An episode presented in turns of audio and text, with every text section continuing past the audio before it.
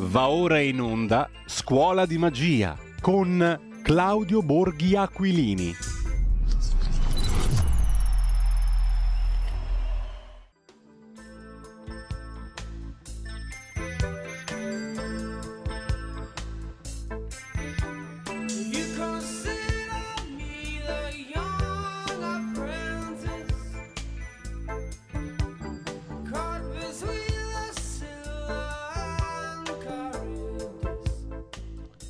Ma che bella che è questa sigla, me la stavo quasi dimenticando. Ben ritrovato e buongiorno a Claudio Borghi Aquilini.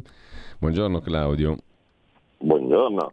Allora, nuovo record del gas, apre l'Ansa stamattina, tocca i trecentodue euro e poi ripiega. Allora Claudio, in questo meraviglioso agosto, preludio di un fantastico settembre, da dove ricominciamo con la scuola di magia? Ne abbiamo fin troppi di argomenti di cui parlare. Io sono nell'imbarazzo della scelta e quindi delego al conduttore principe il compito di trovare il punto di partenza. Poi ricordo anche, apriremo le linee più tardi, i numeri di telefono per chi vuole intervenire, lo zero due sessantasei venti trentacinque ventinove, per i WhatsApp anche audio il tre quattro sei sei quattro due sette sette cinque sei. Claudio.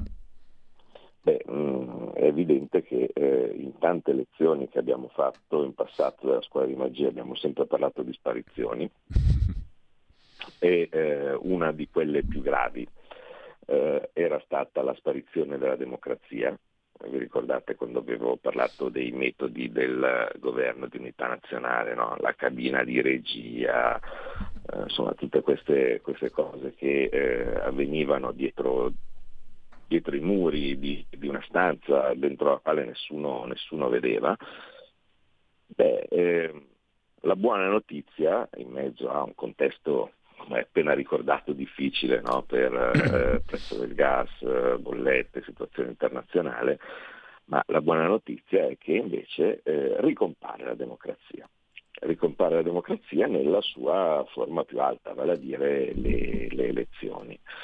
Eh, e ormai sono state definite le candidature e quindi fra pochissimo, eh, il venticinque settembre, eh, i cittadini potranno finalmente, dopo una maledetta legislatura dove è successo veramente di tutto, eh, senza che i cittadini, e in molti casi come ho denunciato anche i parlamentari, potessero dire eh, come, come la pensavano, ecco che invece eh, ritorna prepotentemente eh, la, la voce dei cittadini e ehm, si sta preparando quello che secondo me è un miracolo, purtroppo un miracolo freddo, nel senso che mm.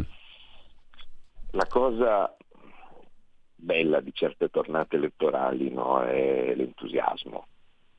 Io ho vissuto eh, insomma alcuni momenti veramente eh, di, di inizio di rivoluzione. Chi, chi mi conosce sa che io sono un vecchio rivoluzionario nell'animo, eh, e, e, e quindi eh, il, il pensiero di, di vincere con la sollevazione del popolo è, insomma, una cosa che, che, che ovviamente mi entusiasma, però abbiamo visto anche che raramente funziona, purtroppo, ecco, mettiamola così. Invece in questo caso, eh, ahimè, ehm, è percepibile la sfiducia e la rassegnazione del popolo nei confronti della politica, comprensibile, ne hanno viste tante e tali. Il, il proprio voto è stato ignorato in, in tutte le maniere possibili, mi, mi, mi, verrebbe, mi verrebbe da dire, eh, che, che comprendo che uno dica ma sì, va, basta. E per la prima volta questo senso di, eh, di insoddisfazione eh, sta permeando il campo avversario, ecco, mettiamola così. Perché di solito l'insoddisfazione è sempre stata una caratteristica privata, diciamo così, del, del centrodestra o in generale dei, degli elettori non, non del Partito Democratico. E in questo caso invece quello che eh, diciamo era probabilmente un, una finta, un finto ottimismo, una finta graniticità eh, di un mondo dipinto ovviamente con eh, i caratteri e i colori eh, dei media di parte, perché sappiamo tutti, no, cosa i grandi giornali dicono, cosa eh, le grandi televisioni dicono, no, e similari, che non è mai eh, certo prodomo Lega, ecco, mettiamola così, va? Però è, è quasi sempre prodomo P D.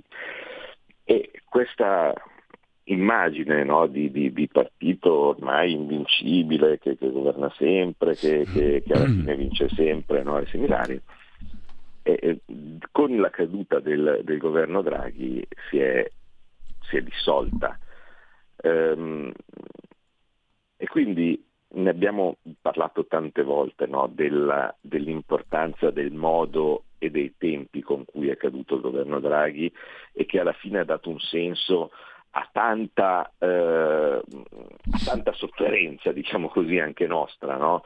Cioè eh, la geniale, diciamo così, gestione eh, di, di, eh, della, della crisi e di tutta la situazione da parte di Salvini era al di là di quella che anche noi comprendevamo, cioè vale a dire eh, chi soffriva perché stava dentro un governo che non sentiva suo eh, e, e, e quindi eh, diceva no, no, non va bene, sbagliamo e cose di questo tipo, alla fine eh, penso che in tanti stanno cominciando a eh, rendersi conto che quella posizione ci ha consentito eh, di arrivare qui in questo modo, dove il centrodestra è miracolosamente unito e non si litiga.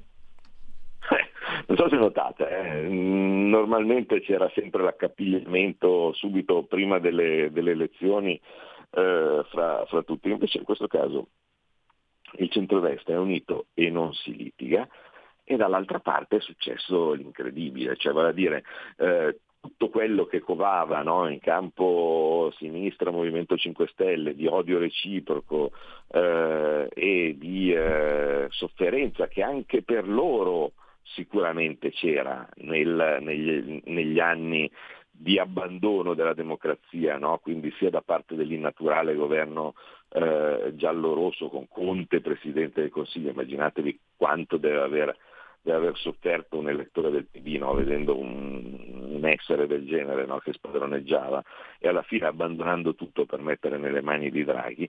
Eh, Anche la loro pentola pressione, che sembrava invece assolutamente vincente, invincibile e così via, è esplosa.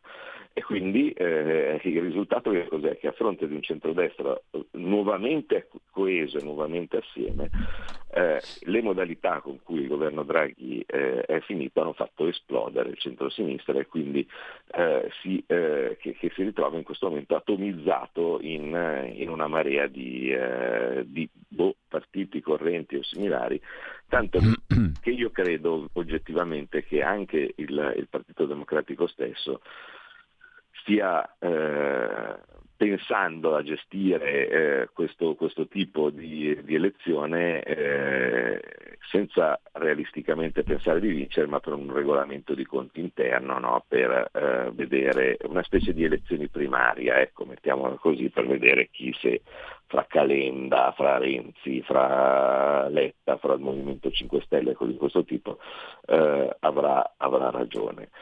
Mm. Questo cosa comporta? Comporta che per noi, indipendentemente dai nostri meriti o demeriti o dal, dalla mancanza di entusiasmo, no? Che ovviamente tutti gli italiani hanno, perché sono stanchi, perché sono, eh, sono disillusi, sono sfiduciati, però è un'occasione d'oro, è un'occasione d'oro, per, ma, ma irripetibile, è una cosa che rimarrà nei libri di storia, perché se riusciamo minimamente, minimamente a tenere un minimo di barra e a dare un'ultima possibilità, non tanto a noi, che per carità, ma alla, alla possibilità di lasciare un segno come la X sulla scheda per la sparizione del Partito Democratico. Eh, caspita, cioè quello che fino adesso non è mai riuscito per la piena realizzazione democratica, vale a dire votare un partito quale che sia, per esempio eh, come nel caso del duemiladiciotto la Lega, e vedere che potesse governare, perché il palazzo totalmente eh, controllato e, e, e occupato dal, dal Partito Democratico e dai, dai, dai suoi uomini, eh, alla fine eh, impediva qualsiasi cosa, e si, e, e si parte dal Presidente della Repubblica, eh, perché ricordate no, i casi Savona no, e, e similari.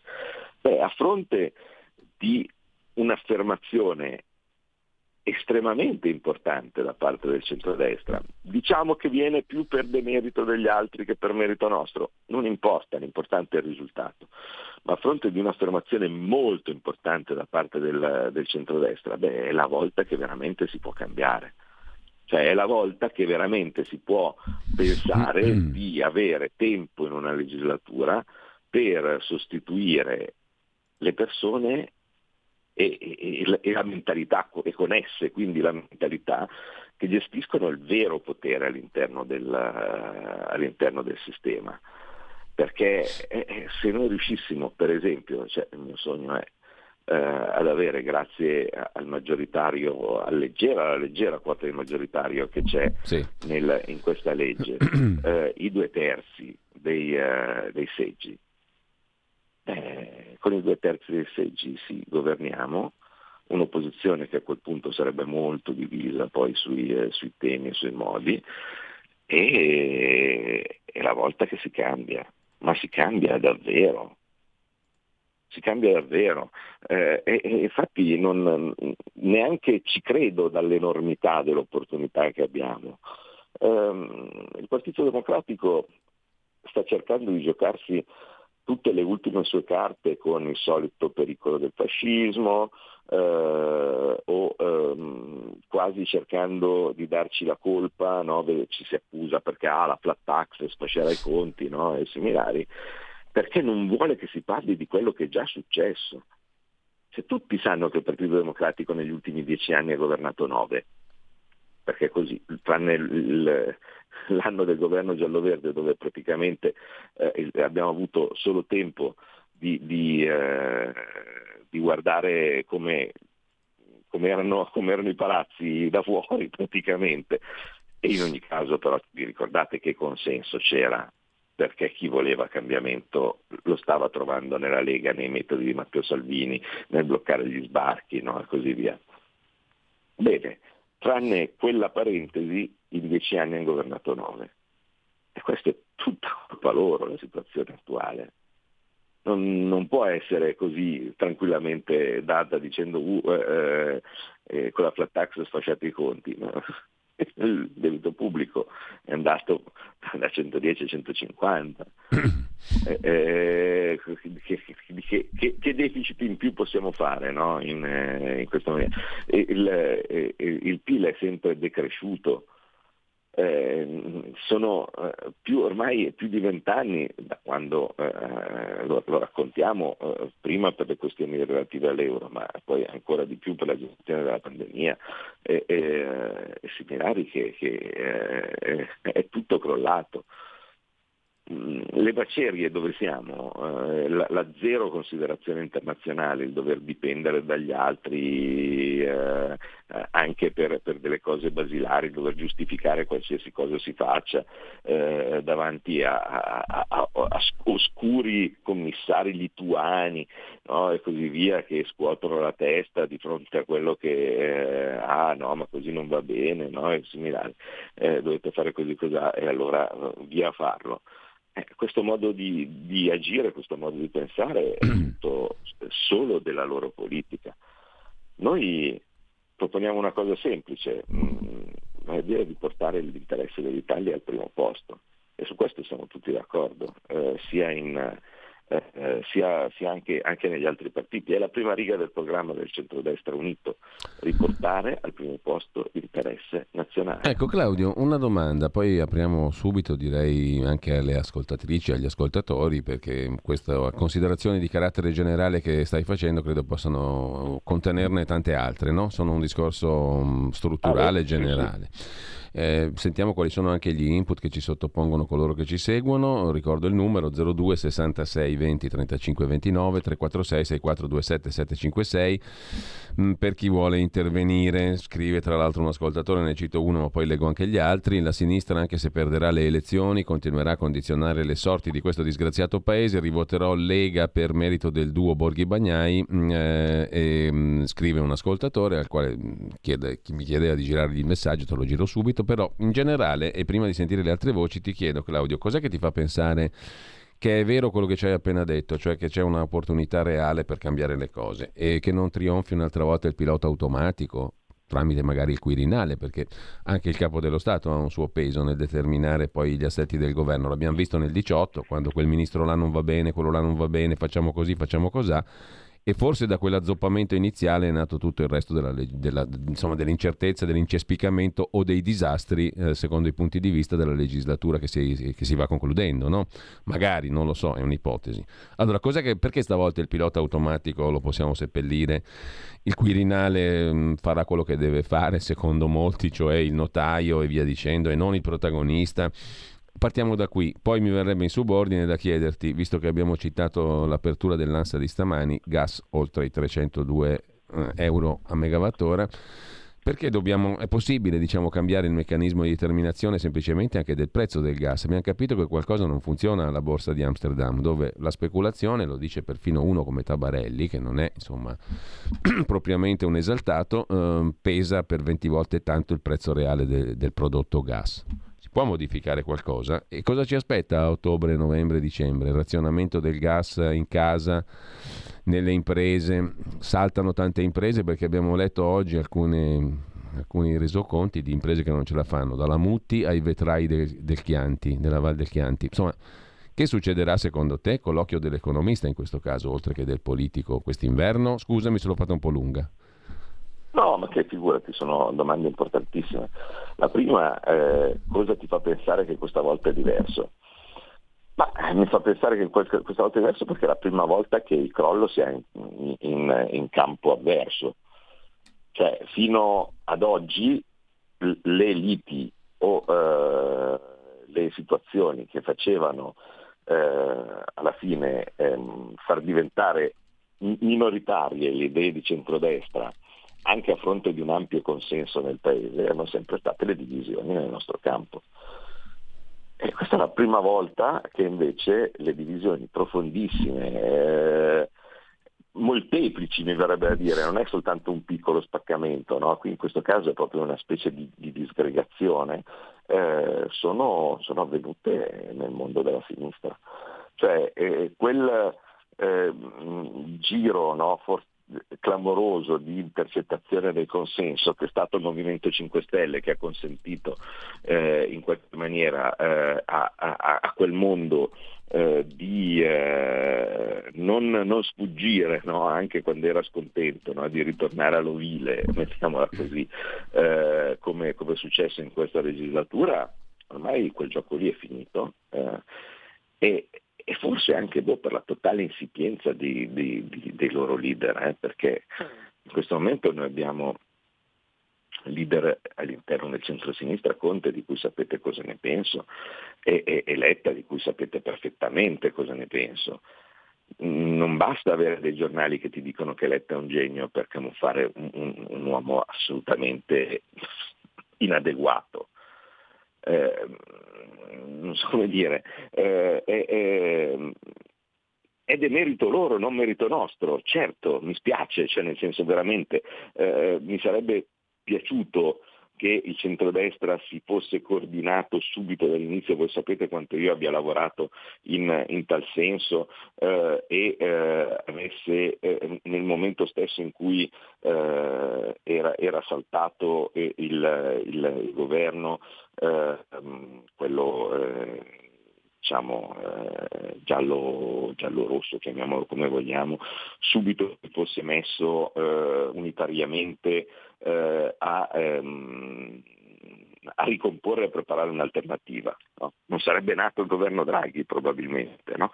Eh, ma così non era, non erano maturi i tempi, eh, vi ricordate? Una Forza Italia permeata di soggetti che poi alla fine si sono rivelati per quello che erano, cioè i vari Gelmini, Brunetta e così via, no? che, che, che adesso ormai sono, sono tutti usciti, trascinava ormai quel partito eh, e nel, nel, nell'ambito della sinistra, il, era tutta gente che, che aveva venduto l'anima al diavolo e che eh, tifava per il cosiddetto patto del Nazareno, vale a dire per un accordo a sinistra di, di, di Forza Italia.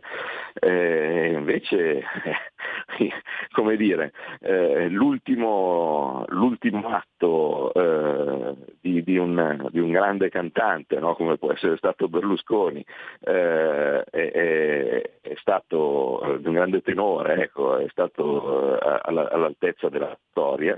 E, e, e quindi il riuscire a riportare eh, quel partito nell'alveo che i suoi stessi elettori secondo me volevano, eh, vale a dire all'interno di un'alleanza di centrodestra, è stato il capolavoro oggettivamente di, di, di Salvini eh, nei giorni della, della decisione di far traballare il, in, cui, in cui il governo Draghi eh, ha traballato e poi è caduto. È stata, è stata fondamentale, quindi mi rendo conto che queste sono manovre politiche che la gente, la gente interessa poco, la gente vuole sapere delle bollette, vuole sapere del suo posto di lavoro, e qui arriviamo al costo dell'energia, sì. eh, vuole, vuole sapere delle, delle sue possibilità, ma le cose sono ahimè intrecciate. Mi va benissimo anche che, che quello che è successo non sia stato capito da, da tanti, ma mi interessa il risultato, cioè il risultato è stato che finalmente si è scomposto il quadro politico nella maniera, nella maniera giusta, e che tutte le contraddizioni che eh, erano sempre state dentro nel mondo della sinistra, ma sempre coperte, eh, per la prima volta, per la prima volta si sono esplose, e quindi adesso si potrà veramente cambiare. Cioè il fatto che il P D fosse dentro da tutte le parti e che adesso rischia di essere fuori da tutte le parti con percentuali minime mh, sarà epocale, sarà epocale ed è il ritorno eh, alla democrazia possibile, dove a un certo punto, se va eh, come, come eh, spero che succeda, eh, se il centrodestra avrà sufficiente consenso per eh, avere in mano Uh, avere in mano il, la, gestione, la gestione del paese, a quel punto sa che se farà bene verrà confermato, se farà male eh, verrà, verrà spazzato via, quindi è necessario. Allora, abbiamo eh. due telefonate in attesa. Pronto?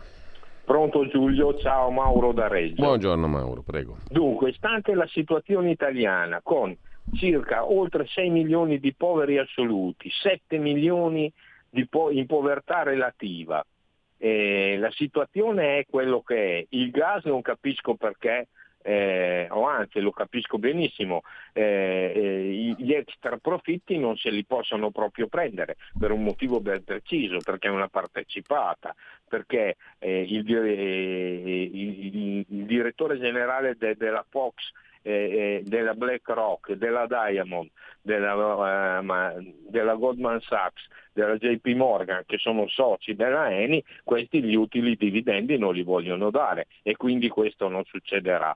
Eh, io sto pensando, dopo trent'anni di Europa che ha, parte- ha, comp- ha completamente svuotato questo tronco che era l'Italia, no? vent'anni di euro che hanno saldato la gabbia dove ci avevano messo, noi adesso siamo in condizioni per cui siamo il paese che è andato fuori da ogni, o- oltre ogni limite possibile e immaginabile, no?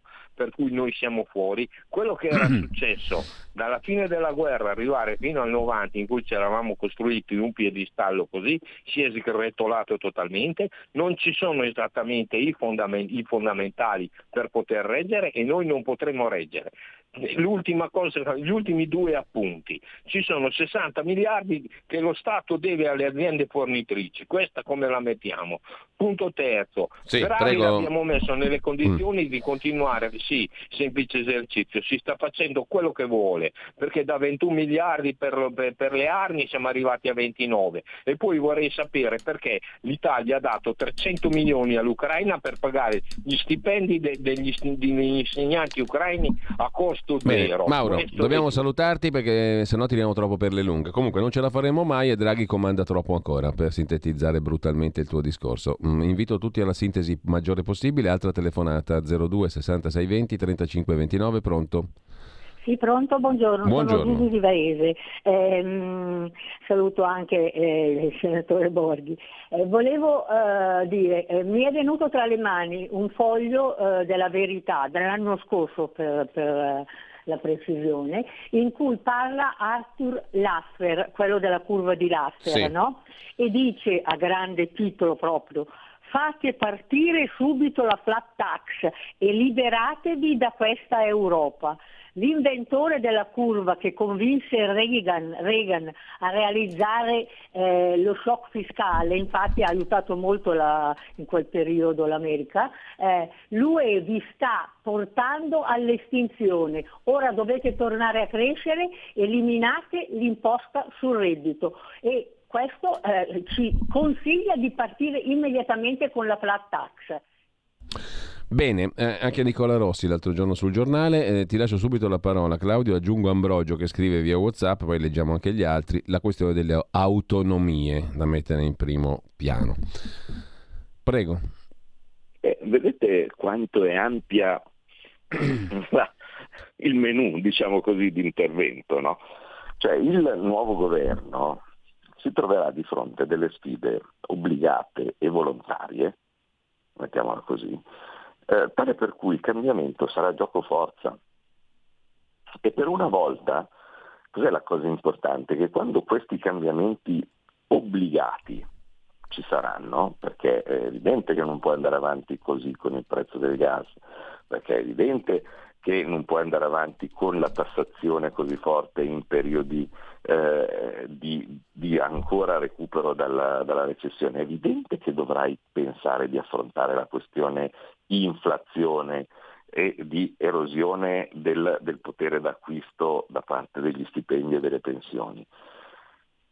Beh, tutto questo eh, alla fine perché conta il voto? Perché se ci sono delle persone ideologicamente schierate tale per cui il rischio o il, l'evento eh, complesso da gestire diventa occasione di lotta politica a danno dei cittadini a favore della propria ideologia, come è il caso per esempio del ministro Speranza, e voi capite che a quel punto il popolo diventa una cavia.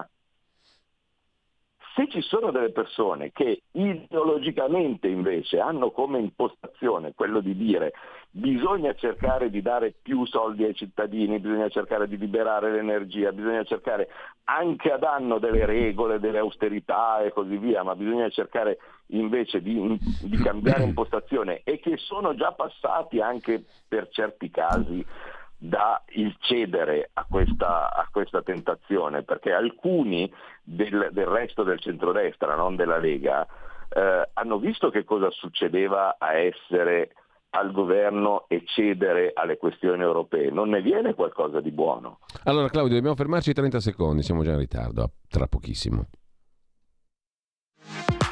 La tua radio è ascoltabile anche con la televisione in digitale. Sul telecomando della televisione digitale o del tuo ricevitore digitale puoi scegliere se vedere la tivù o ascoltare la radio. Risintonizza i canali radio e troverai anche Radio Libertà, canale duecentocinquantadue.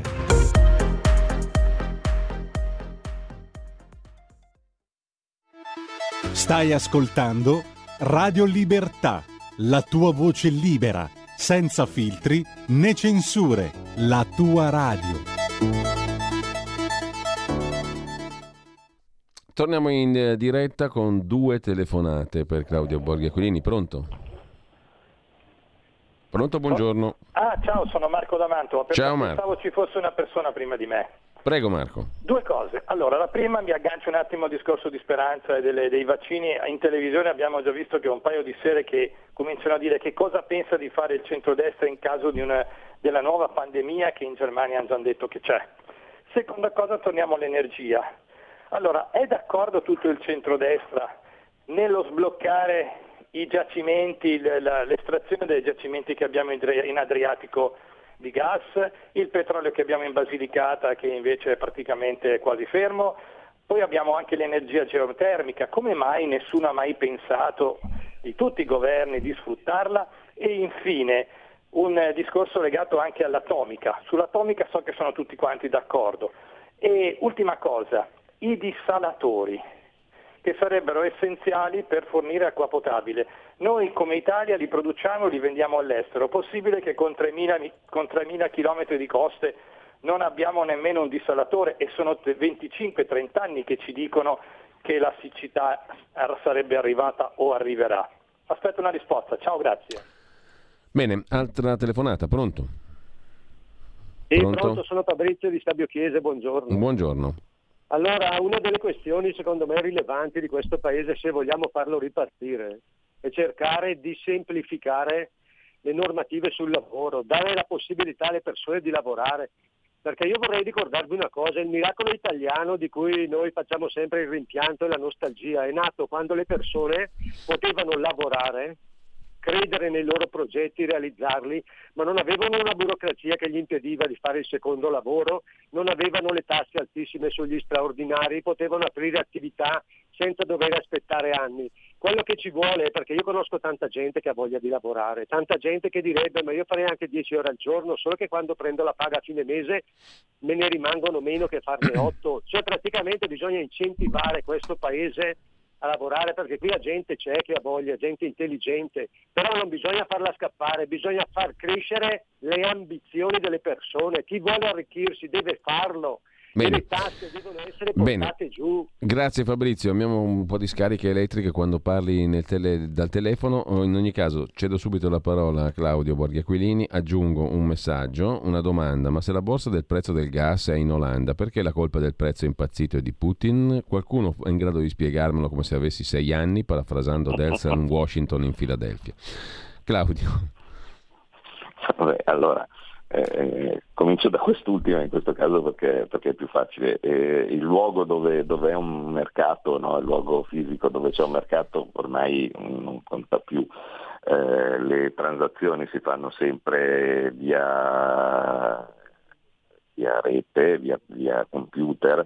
Eh, ahimè non c'è più il luogo fisico vero e proprio dove c'erano delle persone che compravano e vendevano i titoli, come era quando io ho iniziato a lavorare nel, in borsa qui a Milano nel, nel, nel, sì, quant'è, nel millenovecentottantanove, non mi ricordo quasi neanche, talmente lontano non mi ricordo neanche più. Adesso se, se venite in piazza affari c'è un dito medio, ecco, quindi giusto per capire dove sono finiti questi. Eh, c'è la scultura del dito medio, ecco, no, di Catalan, eh, giusto per capire dove, dove è finito, dove è finito, sono finiti i mercati fisici. Quindi in realtà eh, dove il mercato conta poco di solito viene fatto da chi fa pagare meno tasse, no, ai seminari, eh, e sono le azioni eh, dei, dei, degli operatori di mercato invece che, che lo rendono, che lo rendono difficile da trovare. Eh, però eh, quello che ha detto, che ha detto Salvini eh, l'altro, l'altro giorno è una cosa su cui tutti devono riflettere, vale a dire le, ma se le sanzioni danneggiano noi e non danneggiano gli altri, perché li dobbiamo fare? Cioè, mi rendo conto che certe volte quello che dice Salvini sembra eh, è presente il bambino che dice che il re è nudo, no?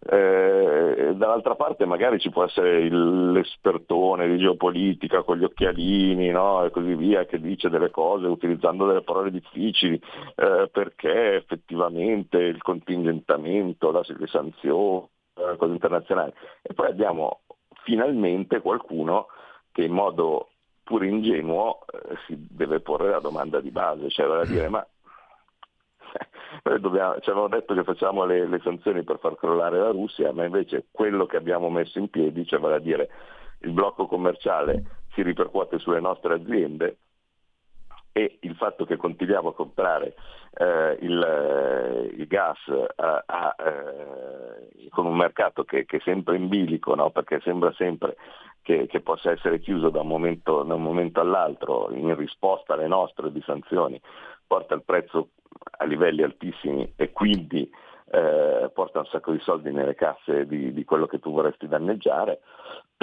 eh, a un certo punto uno una domanda se la deve fare, no? Eh, è la stessa roba, perdonatemi, ma andiamo a livelli analoghi a quelli eh, del, delle storie della gestione della pandemia. Ma vi ricordate quando a un certo punto avevano messo il Super Green Pass per il lavoro, dicendo che così si risolveva la questione dei, dei contagi, no? E similare, qui avete la garanzia, vi ricordate Draghi, no? Avete la garanzia con il Super Green Pass di essere fra persone che non contagiano. E i contagi poi erano andati da, da, da ventimila a cinquecentomila. A qualcuno non viene il sospetto che forse non funzionassero, no? questi, eh, questi sistemi, ma anzi, ma anzi facessero, facessero peggio. E, e bisogna iniziare a ragionare così, cioè bisogna iniziare a ragionare invece con dei dogmi che, che, che sono quelli di cui si è sempre nutrita la, la sinistra, vale a dire ah non c'è alternativa, bisogna fare così, no? E seminari a pensare diversamente, a pensare diversamente e, e, e quindi avere eh, anche all'interno del centrodestra quanto più forza possibile alle nostre di, eh, di idee è fondamentale, eh, eh, perché per una volta forse, forse si comincia a ragionare non in termini eh, di, di non c'è alternativa, no? Quello che, che gli inglesi chiamano TINA, there is no alternative, eh, alla possibilità che invece ci siano dei modi diversi di gestire, eh, di gestire il futuro, di gestire il mondo.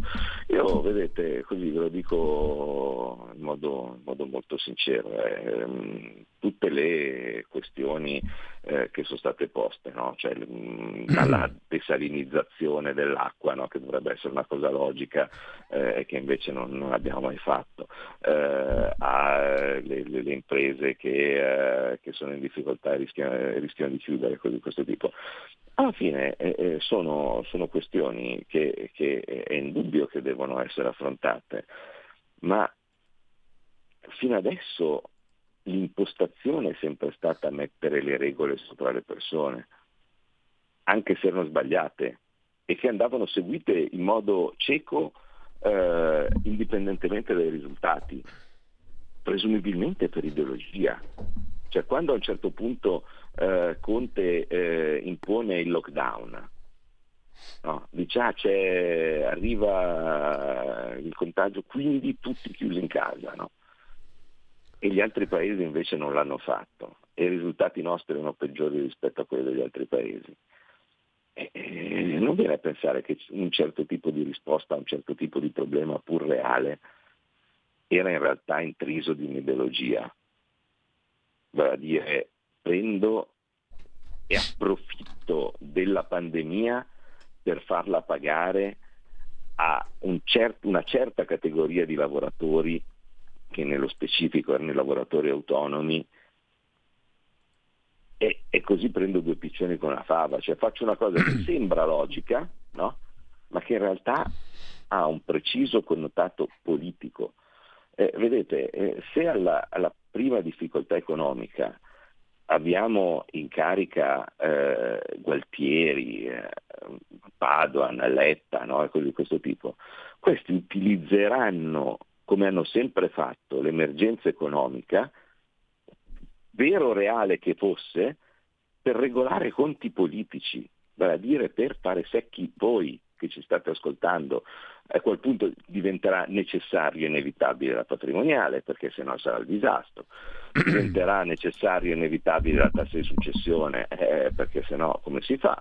Diventerà necessario e inevitabile il catasto. Avete visto ieri Draghi al meeting di Rimini, ancora ha tirato fuori la questione del catasto. Diventerà inevitabile prendere e aggredire la, la, la prima casa, eh, perché sennò altrimenti. Diventerà inevitabile prendere e togliere le licenze ai tassisti per darle magari a qualche cooperativa, no? Perché che, che possa sostituire il tassista con, eh, con, con un, un, un immigrato eh, che, che a cui si fa, far prendere eh, di corso la patente e che versi poi profitti alla cooperativa, no? E, questo è, è quello che fino adesso ci è stato propinato. Di fronte all'emergenza, se arriva un'emergenza economica e al tavolo della discussione per gestire l'emergenza economica, invece di essere quella gente lì, ci siamo io, Crosetto, Bagnai, eh, e, e, eh, Tremonti eh, e cose di questo tipo, beh, insomma, allora, non so se facciamo bene o facciamo male, ma di sicuro la nostra, il nostro pensiero non sarà uh che bello c'è una crisi, approfittiamone per fare il culo a questa o quell'altra categoria. Allora, due messaggi veloci, un ascoltatore che sul gas continua a dire io sento però puzza di speculazione, e un altro aspettiamo un gran cetriolo di Catalan davanti alla borsa di Amsterdam, tutto per noi.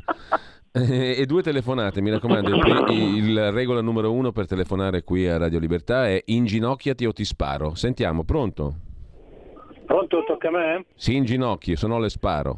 No, beh, in ginocchio col cazzo, no, no, in ginocchio ci, in ginocchio ci si mettono quelli del P D, no, no, no, ma volevo, volevo, volevo dire, volevo dire semplicemente all'onorevole Bagnai che, eh, scusi, l'onorevole Borghi, non il senatore Bagnai, che dentro quella lista lì che voleva metterci dei politici che dovrebbe toglierci anche Giorgetti, Giorgetti in Ponzellini, no? Perché è anche uno di quelli che tiene in scacco la Lega, tiene in scacco la Lega e tiene in scacco tutta, che è un rappresentante della finanza, quella legata al, al vecchio al vecchio Ulivo, a Prodi, insomma, quelli di Nomisna, in poche, po- poche parole. E poi volevo anche ricordargli che in poche parole i prezzi della materia prima e del gas adesso li fa la Cina. Nel momento in cui la Cina ricomincerà a partire con la sua economia, e questo succederà molto presto, i prezzi delle materie prime non solo saranno cari, e delle materie da genere, ma non ce ne saranno neanche più, quindi ci, l'onorevole Borghi ci deve spiegare come faremo a mandare avanti le aziende italiane, ma anche semplicemente a riscaldare le case degli italiani con un prezzo del gas che sarà insostenibile. Quindi ci deve spiegare semplicemente queste cose qua, senza tanti panegiri, senza tanti giri di parole, senza tanti equilibrismi grammaticali, capito? Quindi Borghi, eh, olio di gomito e fuori dall'euro, perché se non esci dall'euro, la cosa che dicevi tanto tempo fa insieme a Bagnai, se non esci dall'euro siamo rovinati. Bene, altra telefonata, pronto? Sì, buongiorno, sono Luca D'Acolico. Buongiorno. Direttore. Saluto Borghi. Volevo chiedere due cose. La prima, a me risulta che il prezzo dell'energia sia aumentato ben prima della guerra in Ucraina, cioè già nell'ultimo trimestre del duemilaventuno. Io ho letto, però volevo conferma da Borghi, che è un regalo della nostra matrigna eh, Unione Europea, cioè mi pare che la Commissione Europea o in qualche, in qualche ufficio dell'Unione Europea ha deciso di liberalizzare il mercato dell'energia, con il risultato di creare una speculazione di cui la borsa dell'energia di Amsterdam è l'espressione. E questa cosa qua volevo una conferma da lui e volevo sapere se era vera oppure se ho letto qualche cazzata in giro, perché è una cosa che dovrebbe essere, secondo me, a livello politico richiamato. Cioè questa crisi con bollette che aumentano di tre, quattro, dieci volte è un regalo dell'Unione Europea, non di Putin. Bene, c'è un'altra telefonata, poi subito la parola a Claudio Borghi Aquilini. Pronto? Pronto? Pronto, buongiorno. Sì, buongiorno, sono Ermanno. Saluto anche Borghi perché lo stimo molto. Volevo Grazie, dire Ermanno. Che mi, mi, sono, mi sono dilettato ad ascoltare il, il Draghi, il, il fenomeno Draghi, che ormai è il salvatore della patria, è quello che ha sistemato tutto. Fra un, negli intervalli degli applausi, perché ci sono stati più applausi che parole, ha detto, no? Ma quelle parole che ha detto mi sembrava che, che lui, eh, diciamo così, avesse risolto tutti i problemi dell'Italia, tutti, tutti quanti. Io non me ne sono accorto, probabilmente sono, sono un po' distratto, eh, perché eh, non lo so, mi sembra che i parametri tutti siano peggiorati. Quindi com'è la storia? Bene, grazie Ermanno. Claudio, prego. Eh, ma allora dunque, eh, sulle questioni interne, su nomi che non vi piacciono e cose di questo tipo, eh, è ovvio che io eh, non posso e non voglio dire nulla assolutamente, perché eh, alla fine abbiamo visto che l'unità della squadra è, è, è importante e è fondamentale. Eh, tutti i nostri nomi sono sulle schede elettorali, eh, io ho fatto degli spiegoni e eh, ancora ne farò settimana prossima, o magari se il direttore mi darà uno spazio ad hoc eh, su eh, come si vota, che è un argomento che a me piace, piace molto. Volentieri. Il, il votare consapevole è, è il primo passo per, per, per essere pienamente eh, in possesso dei nostri diritti, eh, però come ho provato a spiegare su Twitter, eh, il sistema del questo l'attuale può avere dei difetti, ma eh, ha un pregio, vale a dire i nomi di chi eh, voi andate a votare sono scritti direttamente sulla scheda, per cui ehm, è vero che non si deve fare la preferenza, no? Quindi l'unica cosa che dovete fare è fare la X sul simbolo del vostro partito preferito, ma di fianco c'è scritto chi state votando. Uh, e anche in maniera chiara, cioè chi sta in alto è il primo percettore del vostro voto, no? e, poi, e poi a scendere. Uh, beh, um, quello che, quello che, che, che, che dovete fare, dovete fare voi cittadini, uh, è, è proprio quello, cioè a un certo punto non vi piace il nome che trovate sulla scheda, votate altro. Uh, voi state votando delle persone e quindi in questo momento il trionfo della democrazia.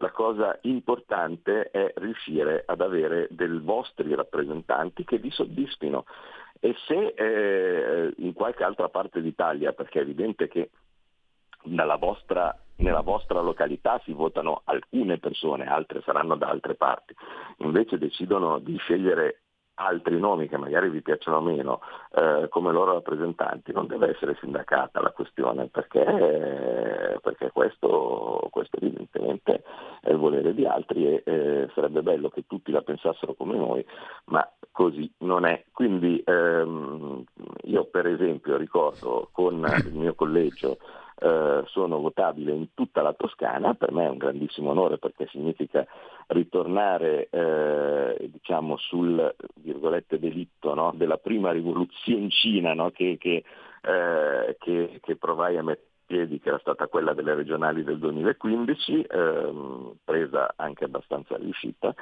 e quindi eh, se i toscani fanno una X sul simbolo della Lega al Senato votano me eh, e, e i tre ragazzi che poi ragazzi e ragazze che poi eh, sono, mi seguono nella, nel listino eh, come, come squadra, per cui insomma le cose sono, sono molto semplici eh, e la democrazia alla fine, alla fine vince.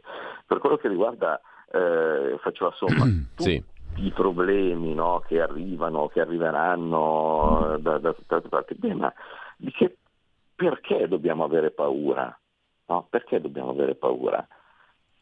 Ma scusate, ma veniamo da eh, due anni dove ci hanno chiuso in casa e dove non, il vostro lavoro, no, non veniva, no, non poteva essere esercitato, perché si era deciso che bisognava fare i lockdown eh, e, e le zone rosse, eh, i, i super green pass, no? e, e similari. Subito dopo c'è stata una guerra imprevista. Ma noi ci preoccupiamo del futuro? Ma va, noi dobbiamo preoccuparci di come verrà gestito quello che arriverà in futuro. Ma in realtà il peggio c'è già stato. Ma, ma cioè... Non spaventiamoci del fatto degli aumenti dei prezzi delle materie prime. Perché ci sono gli aumenti dei prezzi delle materie prime? Beh, ma è evidente, perché veniamo da due anni di blocco. Veniamo da due anni di blocco, se il mondo ricomincia a vivere dopo come se niente fosse successo, in realtà si dimentica che qualcosa è successo. E quindi se tutti si sono calibrati o sistemati o organizzati eh, come se eh, il, il mondo dovesse cambiare perennemente, tutti stanno chiusi in casa e poi invece si scopre che la gente ha voglia di uscire, è, è ovvio che poi mancano le persone, mancano i, le, le materie prime, manca eh, banalmente quello che serve per tornare alla vita precedente. Si aggiusterà la produzione. La produzione sia del gas che delle altre materie prime, così si aggiusterà. Cioè, peggio di quello che abbiamo visto, è complicato, no, riuscire a realizzarlo, tutto il resto è gestibile. Ma il fatto che sia gestibile, no, comporta che diventa fondamentale come lo gestisci. Perché se fosse un problema insormontabile, Eh, allora a quel punto capisci che, eh, che ci sia io, che sia un altro, è pazienza, oddio non abbiamo le materie prime, chiudiamo eh, e torneremo all'era glaciale, no? Che cacchio cambiano chi governa o chi governa. Invece allora, tutti questi problemi sono gestibili e, ca- e conta molto chi è a governare.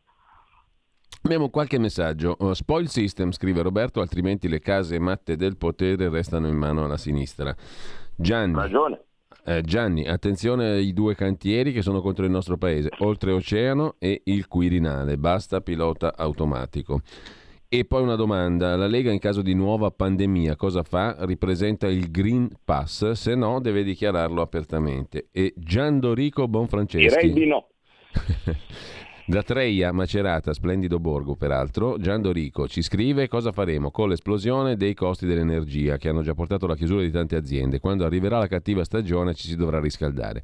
Il nostro governo agirà sulla chiave di volta, esserci accodati agli Stati Uniti nel loro disegno di separare Europa e Russia, agirà dando un controshock, cessando le sanzioni e ripristinando relazioni normali con la Russia, o ci sacrificherà a noi e alla nostra economia per compiacere Stati Uniti ed Europa? Scrive Gianndorico dalla meravigliosa Treia Macerata. Mi fermo un attimo qui così che tu possa rispondere, poi vediamo qualche altro messaggio al volo. Claudio. Per, per la gestione della pandemia posso assolutamente escludere che verranno eh, ripristinate eh, questioni che si sono rivelate totalmente sbagliate come, e, e dannose come, come Green Pass e gli obblighi. Beh, il, il punto, eh, come potete immaginare, è stato oggetto di intensa discussione preventiva, va? Me, la, me la, metto, la metto così, perché delle tre forze che compongono il centrodestra, una, vale a dire Forza Italia, era dichiaratamente pro obblighi. Ehm, il, I disegni di legge della, della senatrice Ronzulli, no? eh, sull'obbligo per diverse categorie, eh, eh, ovviamente mh, non, non è che, che, che sono stati dimenticati. Ma la situazione è già stata discussa, cioè il fatto che nel programma sia del centrodestra che della Lega compare che non si ricorrerà più alle restrizioni individuali è perché la questione è già stata discussa. Non...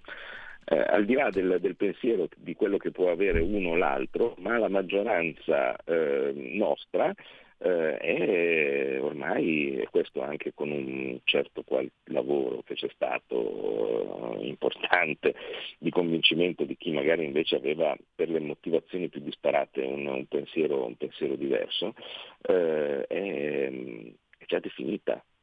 Quindi nel programma del centrodestra c'è che non, e quindi non della Lega, che può essere facile, dove è più dettagliata la questione, no, sul fatto del no agli obblighi, ma anche nel programma del centrodestra c'è scritto che non si ricorrerà a ulteriori restrizioni individuali, basta.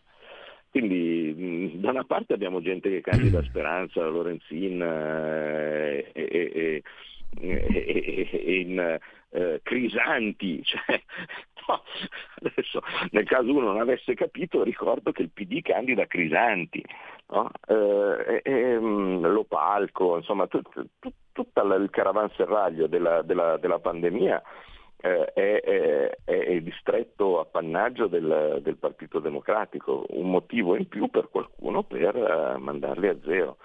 Uh, dall'altra parte il problema del prezzo del gas, mm. il problema delle... Ma vedete, non è questione tanto di Unione Europea piuttosto che uh, similari, perché se fosse così, no, se fosse colpa dell'Unione Europea che ha fatto determinate, eh, determinate scelte, eh, nei paesi che non fanno parte dell'Unione Europea eh, ci, ci sarebbe eh, eh, questo, questo problema non, non si vedrebbe. Eh, questo è un problema mondiale, cioè un problema mondiale di eh, contemporaneità fra un mondo che ritornava a muoversi e quindi aveva di nuovo bisogno di quell'energia che invece per, per i due anni della, eh, della, della pandemia era stata chiesta in modo ridotto. Eh, ha aggiunto la questione, la questione della guerra, che non è certo virgolette colpa dell'Unione Europea, no? Cioè il fatto che eh, con, con, con tutto che noi abbiamo ovviamente un altro approccio nei confronti eh, della, della, delle sanzioni, che pensiamo che bisogna essere pragmatici, però non è che l'Unione Europea ha invaso eh, la Russia o, uh, o similare, è stata la Russia a invadere l'Ucraina, e quindi indipendentemente da come uno la, la pensi o meno, questo fattore di instabilità eh, è stato quello che ha aggiunto Eh, eh, domanda a, a una domanda che era già crescente, e, e, e quello che si tira fuori dalle viscere della terra ogni anno eh, è una quantità fissa.